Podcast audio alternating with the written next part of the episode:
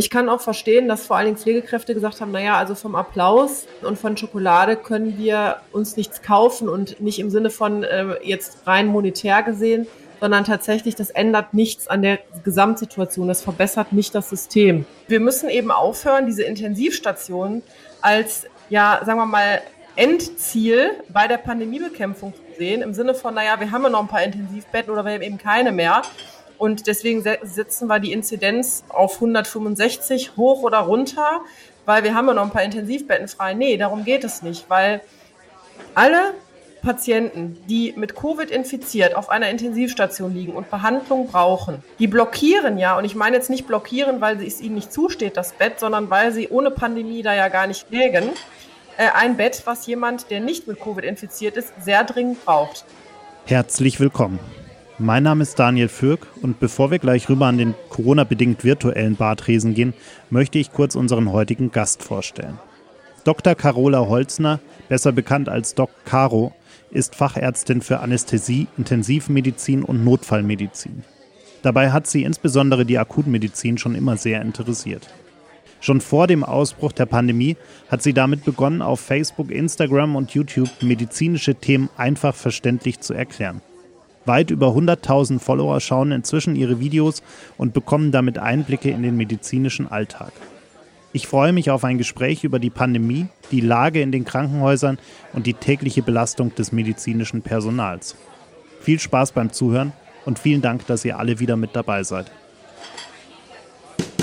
Zwei Menschen, eiskalte Drinks und eine Menge Zeit für ein persönliches Bargespräch. Herzlich willkommen an unserem Bartresen. Herzlich willkommen zu einer neuen Folge Gin and Talk.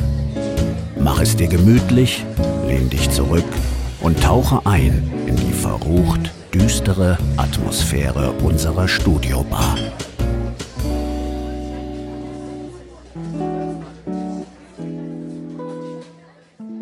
Liebe Caro, ich freue mich sehr, dass du dir heute die Zeit nimmst in diesen äh, wahrscheinlich für dich wahnsinnig stressigen Zeiten. Ähm, wie, wie geht's dir denn überhaupt momentan? Ja, erstmal vielen Dank für die Einladung und äh, mein Tag hat ja bekanntermaßen 72 Stunden, von daher schaffe ich auch locker noch einen Podcast. Äh, nee, mir geht's gut soweit. Also klar, ich glaube, wir sind alle ein bisschen genervt von der Situation, aber so geht's mir gut. Ich bin ein positiver Mensch. Wie, wie gehst du, also vielleicht, damit wir, damit wir alle, die, die ja eher Laien sind, das so ein bisschen verstehen. Dein Job war ja auch vor Corona schon durchaus stressig und, und äh, sicherlich auch, auch, auch belastend, aber äh, durch diese Pandemie, wie, wie viel ist da on top gekommen? Also was, was belastet dich on top tatsächlich durch diese, durch diese Situation, in der wir da gerade alle leben müssen? Ja, es ist tatsächlich äh, vorher genau schon oder auch schon stressig gewesen. Das ist richtig, weil ich glaube, das kann auch jeder nachvollziehen, ob man jetzt im Rettungsdienst unterwegs ist oder in der Notaufnahme. Da ist immer Action in irgendeiner Form. Ähm, von da an bin ich, äh, ich sag's mal so ein bisschen scherzhaft Kummer gewohnt. Das ist aber positiver Kummer. Ich habe natürlich mir den Job ausgesucht und den werde ich auch immer, würde ich auch immer wieder nehmen. Ähm, natürlich hat sich jetzt durch die Pandemie insofern etwas verändert, dass wir natürlich ganz andere Arbeitsbedingungen haben. Also wir sind natürlich vorher schon mit Mundschutz und äh, Handschuhen mal rumgelaufen oder so, aber dass man jetzt permanent aussieht, als wollte man irgendwie auf dem Mars landen, also mit, mit Face Shield und irgendwie Taucherbrille und ähm, ja, FFP-Maske durchgehend mindestens, ne? Ähm, und ähm, Kittel, die sind auch enorm warm. Das ist im Winter nicht ganz so schlimm äh, im Sommer trotz Klimaanlage manchmal sehr anstrengend und auch diese ganze Hygienemaßnahmen, das alleine ist schon körperlich echt eine Herausforderung. Das hätte ich nicht gedacht. Vor allem, wenn man das durchgehend anhat. Äh, ja, und dazu kommt natürlich noch die medizinischen Herausforderungen, vor denen wir stehen. Jetzt kennen dich ja ganz viele äh, vor allem als Doc Caro, äh, weil du äh, schon vor Corona, muss man ja dazu sagen, schon vor Corona damit angefangen hast, äh, auf deinen Social Media Kanälen äh, Medizinthemen auch, auch verständlicher zu machen, auch den Leuten einfach zu, gewisse Dinge zu erklären. Äh, was ist überhaupt ein Herzinfarkt? Was passiert da eigentlich? Und natürlich durch Corona kamen ganz viele Themen dazu, die die, die Leute interessieren. Was war denn der ausschlaggebende Punkt, dass du damals gesagt hast, äh, du, du möchtest das machen und du möchtest äh, dich diesen Themen auch, auch quasi öffentlich widmen und da Aufklärung betreiben? Naja, also ich habe immer schon gemerkt, dass ich offensichtlich eine ganz gute Gabe habe, auch Patienten zu erklären, was sie eigentlich für ein Problem haben. Also zumindest kam es relativ selten danach vor, dass ich, wenn ich einen Raum verlassen habe, danach die Schwester gefragt wurde, was hat Frau Doktor denn gesagt? Sondern ich bin ja ein äh, Freund der klaren, offenen Worte und habe mir immer angewöhnt, auf Augenhöhe mit den Patienten zu sprechen. Und die meisten verstehen nun mal kein Arztlatein, weil sie nicht Medizin studiert haben. Und das müssen sich viele meiner Kollegen mal abgewöhnen, ähm, dann in Hieroglyph mit den Leuten zu sprechen. Und daher kam so ein bisschen die Idee, weil ähm, wir eine Spiegel-TV-Reportage gedreht hatten, damals in der Notaufnahme, ich ganz viele E-Mails bekommen habe, die gesagt haben, Mensch, irgendwie sind so cool und äh, sie erklären das so den Menschen und den, den Patienten, wollen sie das nicht mal ein bisschen äh, breiter machen? Und dann habe ich gedacht, ach, das ist eigentlich eine ganz gute Idee, dieses Internet, das ist ja irgendwie doch ganz interessant. Und ich hatte bis dato nur ein Facebook-Privatprofil und habe dann irgendwie gedacht, ach komm, machst du mal irgendwie, nennst dich mal Doc Caro, weil ich nun mal Caro heiße und viele Ärzte heißen im Internet irgendwas mit Doc und das war jetzt also auch nicht von langer Hand geplant, sondern ich habe mich einfach angemeldet und habe mir Instagram-Kanal gemacht. Ich wusste gar nicht, wie das funktioniert, ich wusste gar nicht, wie man das Story macht, also ich hatte überhaupt gar keine Ahnung von gar nichts und habe irgendwie angefangen, in total schlechter Qualität Handyvideos zu posten und relativ schnell obwohl das Ganze total unprofessionell war, sondern einfach nur mit Liebe gemacht äh, und Enthusiasmus, hat das offensichtlich durchgezündet. Und dann kam natürlich so eine Vorlage wie ähm, wie äh, Felix Peter Notfallsanitäter und äh, da habe ich dann ein bisschen gesungen und schwuppsiwupps ist man bekannter, als man irgendwie am Anfang erwartet hat. Inzwischen hast du ja eine, eine wahnsinnige Reichweite mit deinen äh, ganzen Videos, die du machst. Äh, welche Themen sind dir denn da momentan besonders wichtiger? Wie, wie wählst du aus, was du, was du machen möchtest? Sind es vor allem wirklich Fragen, die auf dich zugetragen werden von den, von den Zuschauern, von deiner Community? Oder hast du so eine Art äh, Themenplan, wo du sagst, die, die Sachen möchtest du gerne mal machen?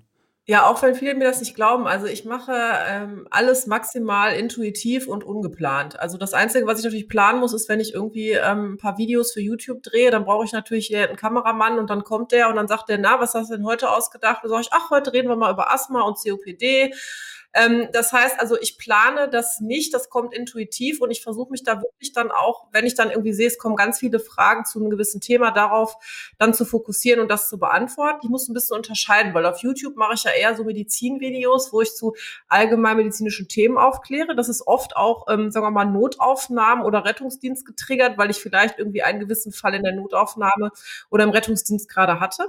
Ja, und auf Facebook, ähm, da blogge ich ja tatsächlich eher ähm, inhaltsmäßig zu aktuellen Themen, die mich jetzt gerade beschäftigen.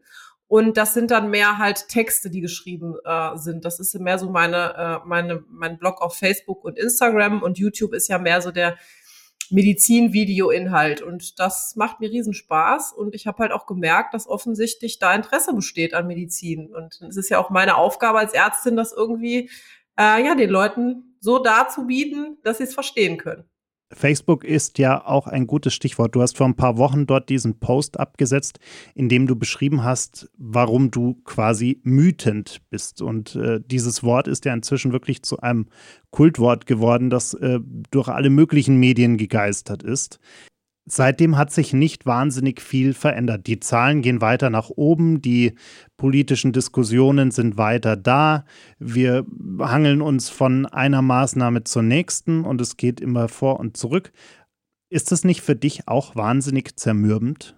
Ja, das ist ja genau der Grund gewesen, warum ich überhaupt diesen Post abgesetzt habe. Das Ganze war vor dem ja sogenannten ähm, Oster-Lockdown Light. Ich weiß nicht, wie man es nennen soll. Also ähm, wo die Politik ja noch diskutiert hat, was man jetzt wie macht und die Querdenker auf den Straßen demonstriert haben in Kassel und ich weiß nicht was alles. Da muss ich ganz ehrlich zu sagen, das war ja der Grund, warum ich gesagt habe, es kann doch jetzt nicht wahr sein. Wir halten uns jetzt hier seit über einem Jahr also zumindest ein Großteil der Menschen ähm, an die Maßnahmen. Es passiert nichts, weil immer wieder gelockert wird, man eh das Gefühl hat, dass die Politik so ein bisschen wie ein Fähnlein im Winde vielleicht auch nach Wählergunst strebt und so kann man keine Pandemie bekämpfen. Und dann kam halt so diese Mischung aus, ich bin stinke sauer, das war diese wütende Nummer und dann eben äh, müde, weil man einfach nicht mehr kann. Und dann fragte mich mein, mein Sohn bei so einem äh, Sonntagsfrühstück dann morgens, Mama, wann ist eigentlich Corona vorbei? Äh, und diese Frage, die hat mich dann so äh, auf die Zwölf getroffen, dass ich dann spontan das Wort, was ich irgendwo mal gelesen hatte. Ich weiß es gar nicht. Es ist irgendwie mehr oder weniger untergegangen inhaltlich, aber dann mit Leben gefüllt habe, den Post abgesetzt habe und dann nicht gedacht habe, dass der, glaube ich, mittlerweile sechs, sechs Millionen Menschen erreicht hat auf Facebook alleine. Scheint also Nerv getroffen zu haben. Ja, definitiv. Ich, ich glaube, äh, man merkt ja auch an der aktuellen Diskussion rund um die um diese Bundesnotbremse. Kommt sie? Wie kommt sie? Kommt sie äh, ab 22 Uhr, ab Mitternacht? Darf ich noch joggen gehen? Wie auch immer. Wir, wir verlieren uns da gerade in so, so vielen Detailthemen, die wahnsinnig emotional diskutiert werden, was sicherlich auch daran liegt, dass wir jetzt seit einem Jahr, über einem Jahr in dieser Situation leben. Aber wenn du dir die äh, Situation aus deinem Arbeitsalltag anschaust, dann, äh, also äh, ein Kollege von dir aus einem großen, aus einer großen Klinik hat vor ein paar Tagen gesagt, es ist eigentlich schon fünf nach zwölf. Wie, wie, wie kannst du denn oder wie würdest du die Situation momentan aus, aus quasi deiner professionellen Sicht beschreiben. Wie, wie ernst ist die Lage denn gerade und warum tun wir uns so schwer, das zu verstehen? Ja, da habe ich ja auch schon wieder irgendwie äh, zu gepostet im Sinne von, ähm, es geht hier gerade nicht um die K-Frage, sondern um die P-Frage, nämlich wie kriege ich die Pandemie im Griff? Und das ist nämlich genau der Grund gewesen, das zu tun, weil ich auch wieder gesehen habe, dass ja ähm, die Zahlen in den Kliniken steigen, dass wir nicht mehr auf dem Status quo sind wie vor einem Jahr, wo wir die Betten aufgerüstet haben. Wir haben eine massive Abwanderung der Pflege. Es gibt viele Kollegen auch im ärztlichen Bereich, die Burnout haben, die sich krank melden. Die Intensivstationen laufen immer weiter voll. Und ähm, ich weiß nicht, ob man nicht versteht, dass die Zahlen, die jetzt aktuell zum Beispiel heute gemeldet sind, eigentlich nachhängen und ähm, die Krankenhauseinweisung und die Zahlen in Krankenhäusern immer so zwei bis vier Wochen später ansteigen. Und wir sind ja schon die ganze Zeit dabei, dass die Intensivstationen volllaufen. Und was ich nicht verstehen kann, ist, dass sowohl Virologen als auch ähm, Epidemiologen, Wissenschaftler an sich immer schon genau diese Zahlen vorausgesagt haben und auch gesagt haben, was passiert.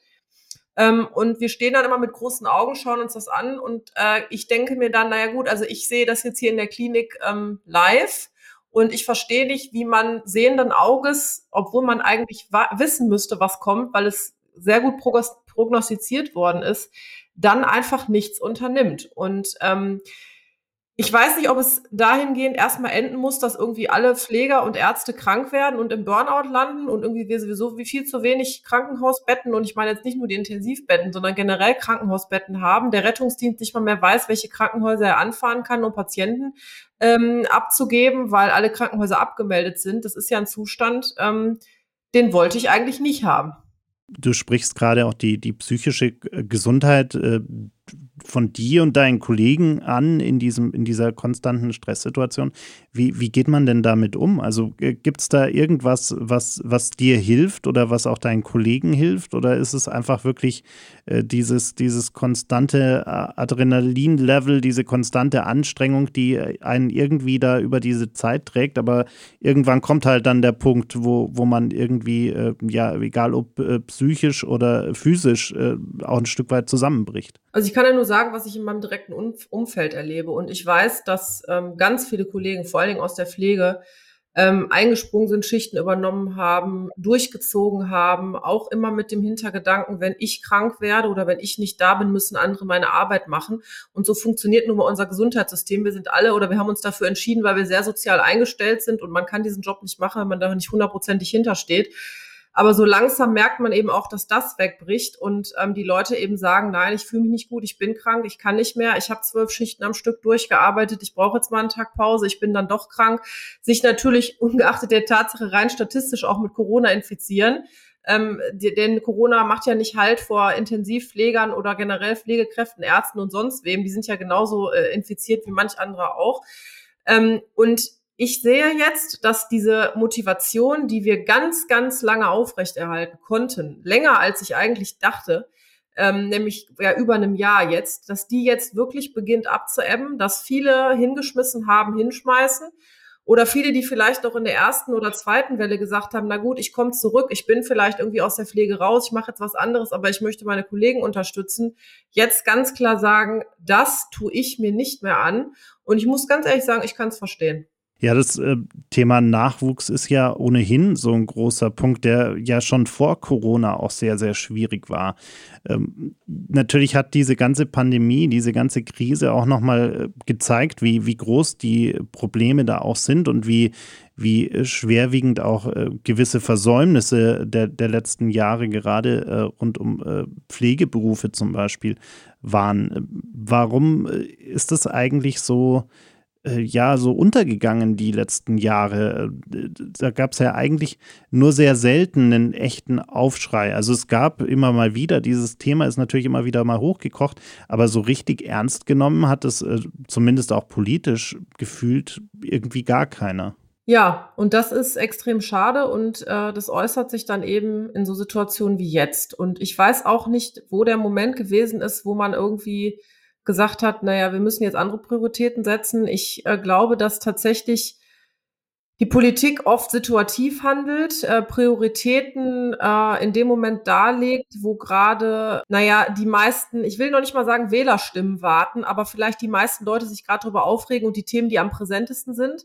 Und das Gesundheitssystem ist halt etwas, ja, so ein bisschen das gefühlte Sorgenkind, also der Dauernörgler, zumindest von den Leuten aus dem Gesundheitssystem System selber, wir haben immer wieder gesagt, das funktioniert das nicht, das funktioniert so nicht, das funktioniert so nicht. Und ich weiß nicht, ich glaube, das ist, wenn so ein bisschen so, wie wenn ich meinen Kindern 25 Mal sage, räum das Zimmer auf. Ich glaube, ab dem 13. Mal hören die nicht mal mehr zu. Und da muss erst was passieren, damit man wach wird und denkt, ach so, da war doch noch was. Ja, und dann kam Corona. Und äh, dann war auf einmal klar, ach so, dieses Dauernörgeln, was wir ja irgendwie so im Hinterkopf haben, das hat ja doch einen Grund da müssen wir jetzt mal was machen. Mist, was haben wir eigentlich die letzten Jahre verschlafen? Und genauso gewinnt man ja keinen Nachwuchs. Also ich meine, man kann ja jetzt in so einer Situation wie äh, keinen Nachwuchs gewinnen, wenn schon die alten Hasen hinschmeißen und sagen, das ist nichts mehr, das ist mir viel zu anstrengend. Das motiviert ja nicht gerade junge Leute. Und es gab ja einen Vorstoß auch von unserem Gesundheitsminister, das Ganze war ja vor der Pandemie, ähm, wo man gesagt hat, naja, wir müssen Pflegeuntergrenzen äh, setzen, wir müssen eine bessere Patientenversorgung gewährleisten, auch im Hinblick auf das, was da droht. Und das wurde ja äh, im Sinne von, äh, von Pandemiebekämpfung dann wieder außer Kraft gesetzt. Was natürlich so ein bisschen ein Teufelskreis ist, dass man zum einen sagt, die eigentlich besseren Arbeitsbedingungen setzen wir jetzt ähm, zu Lasten der Pandemie oder zu Lasten der Menschen, die in der Pandemie arbeiten, aus. Und das wird natürlich auf deren Rücken ausgetragen. Und dass das dann nicht nachhaltig ist, ist natürlich auch klar. Aber dass man mit zu wenig Personal so eine Pandemie nicht gestemmt bekommt, ohne dass man da so ein paar Kompromisse macht, wie zum Beispiel Pflegeuntergrenze aussetzen, ist ein Problem. Und wir müssen von Grund auf dieses System, glaube ich, reformieren. Das heißt, die Leute müssen besser bezahlt werden. Sie müssen entlastet werden von Dokumentation. Sie müssen wieder Zeit haben für ihre Patienten. Sie müssen Zeit haben für ihren eigentlichen Job. Und ich glaube, wir werden alle mal krank und vor allen Dingen werden wir auch alle alt. Und ich weiß nicht, wie das gehen soll, wenn keiner mehr da ist, der sich dann um uns kümmert. Das finde ich ein bisschen kurzfristig gedacht. Da müssten wir doch längerfristig dran zu Beginn der Pandemie, so ungefähr genau vor einem Jahr, wo wir dann alle irgendwie gemerkt haben, dass das Thema ist ernst, war die Solidarität in der Gesellschaft gerade mit den, äh, also alle Berufe, die irgendwie mit, mit äh, Medizin zu tun hatten, war die Solidarität in der Gesellschaft wahnsinnig groß, ähm, weil man gemerkt hat, äh, das, was ihr macht, äh, ist wahnsinnig wichtig, um durch diese Pandemie zu kommen, logischerweise. Ähm, auf einmal waren auch äh, Menschen, die äh, klatschend auf ihren Balkonen und an ihren Fenstern standen, aber irgendwie ist das wieder so ein bisschen äh, veräppt. Also, obwohl wir ja danach noch schwerere Wellen auch hatten, was, was die Infektionszahlen angeht, wir gerade mitten in einer solchen Welle sind. Aber diese gefühlte Solidarität äh, mit, mit euch ist in der Gesellschaft irgendwie so ein bisschen aus dem Fokus gerückt. Wie, wie es euch damit? Ist das was, was du auch äh, bemerkst oder hast du schon irgendwie gemerkt, dass sich da seit letztem Jahr positiv vielleicht auch was verändert hat? Naja, ich kann da sogar noch einen draufsetzen. Also wir haben ja immer mehr Schwurbler auch in den sozialen Netzwerken und anstatt dass jetzt nicht nur nicht mehr geklatscht wird, wird ja jetzt auch sogar ähm, geschimpft. Von wegen, naja, stellt euch mal nicht so an, ähm, ihr habt euch das ja selber ausgesucht, äh, hört mal ständig auf zu meckern, uns geht's auch nicht gut, also in, in dem Sinne. Und äh, mir fällt da eigentlich nichts mehr zu ein, muss ich ganz ehrlich sagen. Also ich fand natürlich damals, ähm, Klatschen und Schokolade schicken von Privatleuten ein tolles Zeichen, mal ein Statement zu setzen und Wertschätzung auszudrücken. Ja. Nur ähm, ich kann auch verstehen, dass vor allen Dingen Pflegekräfte gesagt haben, naja, also vom Applaus und von Schokolade können wir uns nichts kaufen und nicht im Sinne von äh, jetzt rein monetär gesehen, sondern tatsächlich, das ändert nichts an der Gesamtsituation, das verbessert nicht das System. Und dann war ja die Forderung, das Ganze zu verbessern. Und dann passiert natürlich Folgendes, wenn so ein Zustand, so ein Pandemiezustand natürlich dann nicht mehr neu ist, so wie er vor einem Jahr war, äh, oder fast vor anderthalb Jahren, muss man ja schon fast sagen, ähm, sondern dann sich so ein bisschen chronifiziert, dann sehe ich das so ein bisschen wie so eine chronische Krankheit. Also die Menschen wissen zwar, dass äh, sie krank sind, aber sie haben sich so ein bisschen damit arrangiert. Und jetzt haben sich die Leute halt aus meiner Sicht so ein bisschen damit arrangiert, dass ähm, ja, die Pflegekräfte immer meckern und sagen, es ist viel zu tun, dass die Ärzte immer sagen, ich kann nicht mehr, dass das Gesundheitssystem irgendwie schlecht aufgestellt ist oder sch schlechter, als man es eigentlich hätte aufstellen können, aufgestellt ist. Naja, und dann wird das halt so ein bisschen runtergekocht. Das ist dann eben so. Und dann wird das so akzeptiert und hingenommen. Und dann fehlt eben auch der Support dann fehlt eben auch der Applaus. Und ähm, wenn das Thema dann nicht immer wieder präsent ist, rückt es auch nicht mehr in den Fokus und rückt so ein bisschen in den Hintergrund. Und es ist eben extrem wichtig, dass man jetzt an dieser Stelle nicht nachlässt, auch wenn jetzt hoffentlich irgendwann die Pandemie vorbei ist, sondern genau da wieder angreift und sagt, so, wir haben hier ein chronisches Problem und das müssen wir jetzt wirklich mal lösen. Und zwar akut und zwar so, dass es gar nicht erst wieder auftritt. Und äh, das ist dann eine Aufgabe tatsächlich äh, der Politik, ähm, das so hinzubiegen und in den Griff zu bekommen, dass da wieder ja Motivation herrscht, dass man Nachwuchs gewinnt und dass wir gar nicht mehr in so eine Situation kommen. Wobei ich sagen muss, ich habe auch, ähm, ich will jetzt auch gar nicht alles nur negativ sagen, also ich kriege ja auch ganz viel Zuspruch ähm, und auch Danksagungen im Sinne von stellvertretend fürs Gesundheitssystem. Also es gibt tatsächlich auch weiterhin Leute, die, die uns danken und ähm, es geht ja auch gar nicht darum, dass man jetzt jeden Tag uns hundertmal Danke sagt. Also wir machen den Job ja mit oder ohne Danke, aber es ist einfach schön. Und ich weiß auch gar nicht, was äh, irgendwie jemandem Zacken aus der Krone bricht. Also ähm, ich sag mal, wenn mir jemand das Leben retten würde, das Erste, was ich machen würde, wäre natürlich Danke sagen. Hm. Richtig, ja. Vielleicht um diesen, diesen äh, Schwurblern auch, äh, falls uns einer davon zuhören äh, sollte, äh, da auch nochmal ein bisschen Aufklärung äh, äh, zu geben. Im vergangenen Jahr war es ja vermeintlich recht einfach. Also zu sagen, naja, die, der schwere Verlauf, gerade bei Corona, wahrscheinlich eher bei den, bei den Älteren. Jetzt sind wir ja aber jetzt in, auch in einer Situation, in der immer deutlicher wird, naja, wir haben sehr viele ältere Leute geimpft, äh, längst noch nicht alle, was ja auch mal viele gerne glauben würden, aber davon sind wir ja auch noch weit entfernt. Aber wir haben viele Ältere äh, geimpft und die Infektionszahlen, die, die Masse der Infektionen verschiebt sich jetzt natürlich auch von der Altersstruktur so ein bisschen. Und jetzt seid ihr auch in der Lage, wo auf einmal äh, auch mal 30-Jährige, 35-Jährige, ich habe gerade kürzlich von einem Fall äh, gelesen, von einem 29-jährigen Fußballtrainer, der jetzt auch einen äh, wirklich schweren Intensivverlauf hat. Ähm, das heißt, eigentlich zu sagen, äh, nur die Alten trifft's, äh, ist, ist ja schon, schon längst überholt, oder? Das ist schon längst überholt. Das hatten wir ja damals schon gesehen, bevor sich die äh, gerade britische Mutante hier bei uns auch ausgebreitet hat mit den Daten aus, äh, aus England, aus, den, äh, aus UK, als die das Problem hatten ähm, und das für uns ähm, wieder so ganz weit weg war, obwohl wir eigentlich alle wussten, dass es uns auch trifft. Wir haben es dann irgendwie wieder negiert und äh, nicht frühzeitig eingegriffen und auf die Wissenschaftler gehört. An dieser Stelle noch mal ein kleiner Seitenhieb, sei mir, sei mir gestattet. Ähm, und ähm, da haben wir das schon gesehen, dass eben die Patienten viel jünger äh, sind und auch schwerere Verläufe haben. Und das hat ja so ein bisschen auch alle Mediziner hier umgetrieben und beunruhigt. Und dann kam irgendwie äh, ja zeitnah und relativ zügig äh, die Übernahme durch die Mutante. Das heißt also, wir hatten erstmal bei den ersten Corona-Positiven dann, äh, sagen wir mal so, zehn Prozent Mutationen. Mittlerweile sind wir, glaube ich, irgendwo bei 80, 90 Prozent. Also man kann eigentlich davon ausgehen, dass wenn jemand ins Krankenhaus kommt, mit der mit Corona infiziert ist, ähm, tatsächlich die Mutante, äh, wie die Mutante nachweisen können oder unsere Virologen.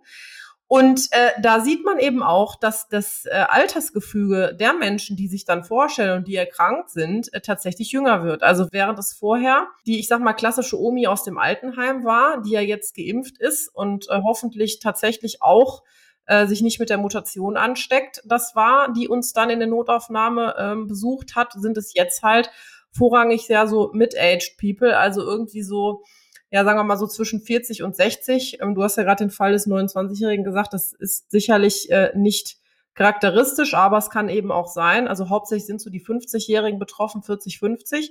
Und das finde ich sehr jung, weil ähm, man schiebt es immer so vor sich weg. Also ich bin 38, in zwei Jahren bin ich 40 und das interessiert Corona auch nicht wirklich.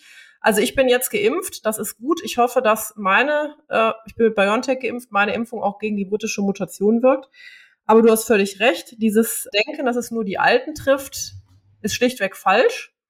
Und gerade hinter diesem Hintergrund und auch wissenderweise, dass wir mittlerweile durchseucht sind von der Mutation, kann ich es umso weniger verstehen, dass sich gerade junge Leute auf der Straße ohne Maske treffen, Plakate in die Luft halten und sich äh, gegen unser System wenden die Menschen haben ja nicht nur Corona, sondern es gibt ja immer noch die ganze andere Palette, die ganze breite Palette an anderen Erkrankungen, äh, die ja auch behandelt werden müssen. Jetzt du als äh, Notfallmedizinerin ja auch. Ähm, wie erlebst du, dass, dass auch Patienten von sich aus äh, teilweise Erkrankungen eher auf die leichte Schulter nehmen, andere Erkrankungen, weil sie sich mit einer Behandlung in der aktuellen Situation gar nicht konfrontieren wollen, weil sie sagen, naja, hm, dieses Herzstechen vielleicht, äh, ja, das wird schon nicht so ernst sein, weil jetzt ins Krankenhaus gehen in der aktuellen Situation mitten in einer Pandemie, das, das will ich gar nicht und dann äh, ein paar Tage später vielleicht wird es dann ein, ein, ein sehr schlimmer Fall, der, der hätte vielleicht vermieden werden können. Ist das was, was du auch erlebst im Alltag? Ja, das haben wir ja auch schon tatsächlich auch während der ersten äh, und, und zweiten, die dann Gott sei Dank ausblieb, Welle ähm, gesehen, dass, ähm, dass tatsächlich auch Menschen gedacht haben, naja, gehst du besser mal nicht ins Krankenhaus. Ich muss sagen, in der aktuellen Situation, das kann ich aber jetzt nur subjektiv beurteilen, sehe ich das eher nicht so. Ich sehe eher so, dass der Normalbetrieb ähm, tatsächlich weitergeht. Also ähm, das Runterfahren der Kapazitäten, wie wir es zum Beispiel in der ersten Welle gemacht haben, das ist ja jetzt, hat ja jetzt gar nicht stattgefunden. Ähm, und die Leute sind so ein bisschen entspannter, was das angeht und sollen ja auch, wenn sie andere Erkrankungen haben, auf jeden Fall das Krankenhaus aufsuchen und auch den Rettungsdienst alarmieren. Auf jeden Fall. Also keiner soll ja nur, weil Pandemie ist, jetzt mit Brustschmerzen zu Hause bleiben. Nur genau um diese Patienten geht es. Und das sind genau die Patienten, die ja unter gerade der Situation der massiven Infektionszahlerhöhung, die wir jetzt haben und auch Krankenhauseinweisung mit Corona leiden, nämlich die, die nicht mit Corona infiziert sind und die genauso dringend ein Intensivbett bräuchten oder eine Krankenhausbehandlung bräuchten und vielleicht aufgrund von Kapazitätsmangel eben der Pandemie geschuldet dann keine Behandlung bekommen können oder kein Bett bekommen können. Und wir müssen eben aufhören, diese Intensivstationen als, ja, sagen wir mal, Endziel bei der Pandemiebekämpfung zu sehen, im Sinne von, naja, wir haben ja noch ein paar Intensivbetten oder wir haben eben keine mehr.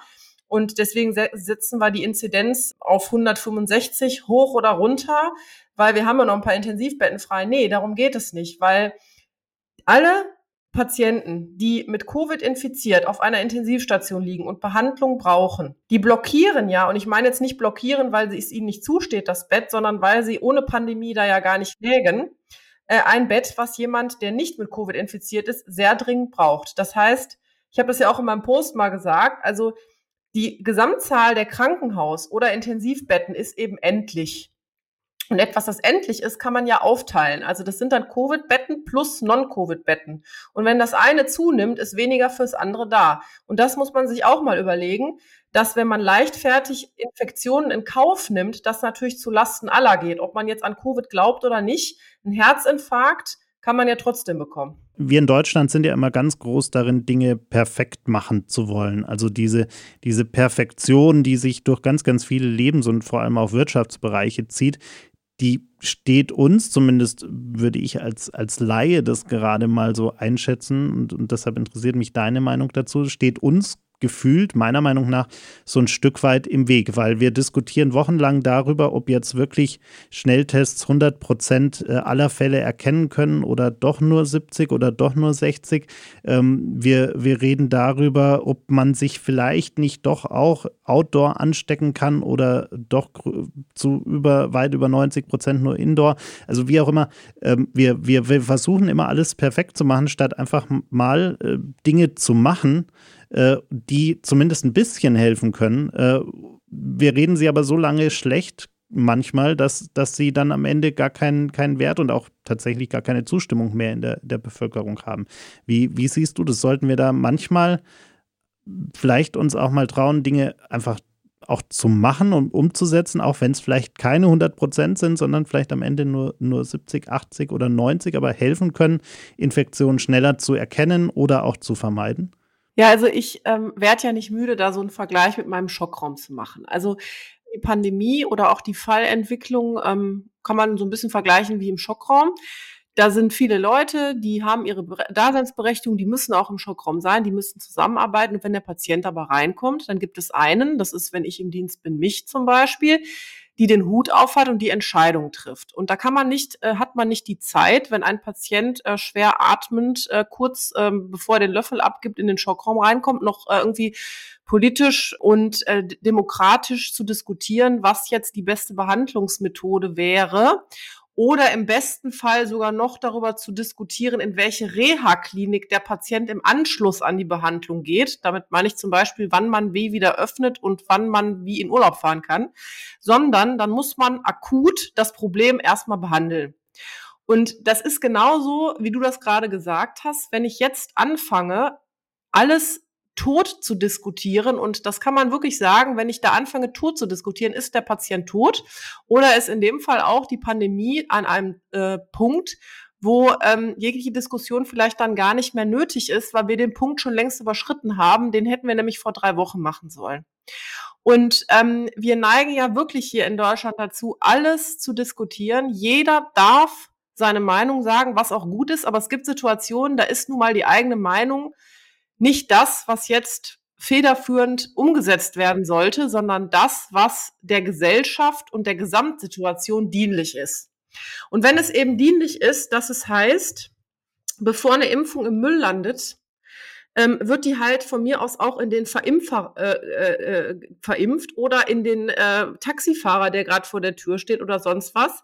Da werden riesige Diskussionen über wer wann wie geimpft wird, Telefonhotline und sonst was. Wohingegen irgendwie in Amerika jeder, der durch den McDrive fährt, der bei Walmart einkaufen geht, der an der Tankstelle irgendwie Benzin tankt, mal kurz äh, to go eine Impfung sich einfängt und hier wird erstmal alles tot diskutiert. Und ich glaube, wir haben uns da mit ein eigenes Bein gestellt, dass in so einer Situation wir gelernt haben, dass die deutsche Gründlichkeit, die ich übrigens sehr schätze und ich auch sehr schätze, dass wir in einem Land sind, wo jeder nun mal auch eine Meinung hat, sie sagen darf und sie auch gehört wird. Das ist ja wichtig. Das gibt es ja auch in vielen Ländern nicht. Finde ich gut. Aber da sind wir unsere Grenzen gekommen und da hätte ich mir ein bisschen mehr ja, oder ein bisschen weniger Bürokratie gewünscht und ein bisschen mehr Aktionismus. Und das ist, glaube ich, das Problem, weswegen das hier nicht so gut funktioniert hat. Hm, wie ist denn deine Prognose, wenn man sich jetzt auch mal diese, diese Maßnahmen anschaut, die da kommen sollen? Ist das was, was uns irgendwie helfen wird? Weil irgendwie, also ich habe mir das jetzt gestern nochmal angeschaut, auch diese abgeschwächte äh, Not, äh, diese abgeschwächte Ausgangssperre, die da kommen soll. Man hat so das Gefühl, das sind ja eigentlich die Maßnahmen, die, äh, also ich bin hier in Bayern, wir sind ja sowieso bei vielen Dingen immer so ein bisschen strenger. Wir haben all diese Maßnahmen teilweise in strengerer Form heute schon. Ähm, und selbst wenn das jetzt kommt, also zumindest in Bayern habe ich das Gefühl, wird das keine Infektionszahlen zusätzlich vermeiden. Also wir, wir brauchen doch mal irgendwie Maßnahmen, die, die auch wirklich jetzt einen, einen Unterschied machen und die schnell einen Unterschied machen können, oder? Also ich habe eins gelernt in dieser Pandemie, äh, mach bloß keine Prognose, weil die sind grundsätzlich irgendwie alle falsch oder, oder relativ schwer zu stellen. Ähm, aber was schon stimmt, ist, ähm, und da gibt's ja auch ganz viele Studien, Untersuchungen zu, dass bis jetzt kein Land, gerade äh, welches von der Mutante ähm, ja heimgesucht worden ist, formuliere ich es mal so, es geschafft hat, ohne harten Lockdown ähm, die Zahlen runterzubekommen. Und ähm, ich glaube, dass dieses Geschachere um Inzidenzen, Ausgangssperren, ob sie um 21 oder 22 Uhr anfangen, ob man noch joggen darf oder nicht, wann, wie der Hund irgendwie sein Geschäft auf dem Grünstreifen verrichten darf, ähm, mit wie vielen Leuten, ob mit zwei Familien, acht Angehörigen, also es, es weiß ja auch keiner mehr, was jetzt gilt oder nicht, die sind einfach nicht zielführend. Das ist irgendwie so ein bisschen, ja, man versucht sich zu einigen. Und äh, ich glaube, dass in so einer Situation man versucht sich zu einigen, nicht das ist, worauf es ankommt, sondern es kann nur sein, dass wir möglichst hart und schnell Infektionszahlen drücken. Und das können wir eben nur durch die ganzen Maßnahmen, die wir bis jetzt schon eingeführt haben, aber bitte in Kombination und bitte gleichzeitig. Also ich glaube, eine Ausgangssperre, ob sie jetzt um 21 oder 22 Uhr anfängt, bringt unisono nichts, wenn ich nicht auch irgendwie als Arbeitgeber meine Mitarbeiter zwangsweise testen muss oder zumindest Tests zur Verfügung stellen muss, wenn ich nicht die Schulen teste, wenn ich nicht ähm, oder komplett zumache, wenn ich nicht ähm, generell auch die Kontakte innerhalb der geschlossenen Räume, sprich zu Hause minimiere. Also wir müssen alle diese Maßnahmen gemeinsam durchführen und sich nicht auf eine Sache versteifen. Eine Ausgangssperre alleine wird nichts bringen wenn, solange Menschen in Großraumbüros ohne Maske und ohne Test sitzen, macht es, glaube ich, keinen Unterschied, ob du bis 21 oder 22 Uhr auf die Straße gehen darfst. Du sagst gerade schon, Prognosen sind, sind schwierig. Ähm, es, es, sei denn, man heißt Karl Lauterbach, da hat man irgendwie meistens äh, das, das Tragische, muss man ja sagen, Glück richtig zu legen. Ja, ja. Ähm, aber um vielleicht äh, zum, zum Abschluss so eine, so eine kleine optimistische Note reinzubringen. Ich bin optimistisch, das fällt mir nicht schwer. ähm, Gibt es denn etwas, wo du, wo du schon selber sagst, äh, in dem Moment, wo, wo dieser ganze Mist vorbei ist, äh, worauf freust du dich eigentlich am allermeisten? Also erstmal vorab, äh, für eine positive Prognose bin ich immer zu haben und dass der ganze Mist irgendwann mal vorbei ist, sehen wir ja auch schon in anderen Ländern. Ne? Bei uns, wir hängen so ein bisschen nach. Aber es ist möglich mit Impfung und mit den Maßnahmen, dass wir das in den Griff bekommen. Da bleibe ich auch weiter bei. Das wird auch so passieren. Jetzt kommt der Sommer. Äh, Leute sind mehr draußen. Ich glaube, dass wir das in den Griff bekommen. Das schon mal als positive Prognose. Wann, weiß ich nicht. Vielleicht nicht, vielleicht nicht sofort, aber zeitnah hoffen wir es mal. Ich freue mich am allermeisten. Das äh, wurde ich gestern auch gefragt. Ähm, und da habe ich auch das Gleiche geantwortet. Ich freue mich tatsächlich am allermeisten äh, auf eine Garten-Grillparty bei mir mit äh, meinen allerliebsten Freunden und äh, Familie und wem auch immer. Mit äh, draußen sein, grillen, Musik hören, gemeinsam sich umarmen, wenn man sich sieht, freudig sein und äh, einfach gemeinsame Zeit verbringen, ohne 1,50 Meter dazwischen, ohne eine Maske an, anstoßen und ähm, ja, einfach happy sein in Gesellschaft. Das ist das, was ich mir wünsche und das ist auch das Erste, was ich machen werde. Das klingt doch nach einem großartigen Plan. Ich danke dir sehr für deine Zeit in diesen stressigen Tagen und, und die vielen Einblicke, die, die wirklich sehr interessant waren. Ja, sehr gerne. Und äh, denk dran, ich komme auf die Einladung zum Gin-Trinken zurück, wenn der ganze Mist hier vorbei ist. Auf jeden Fall, sehr gerne. das war's leider schon. Die letzte Runde ist ausgetrunken, das Gespräch zu Ende. Vielen Dank fürs Zuhören. Bitte nimm Rücksicht auf die Nachbarn und sei leise, wenn du die Bar verlässt. Aber vergiss auf keinen Fall, den Abonnieren-Button zu klicken.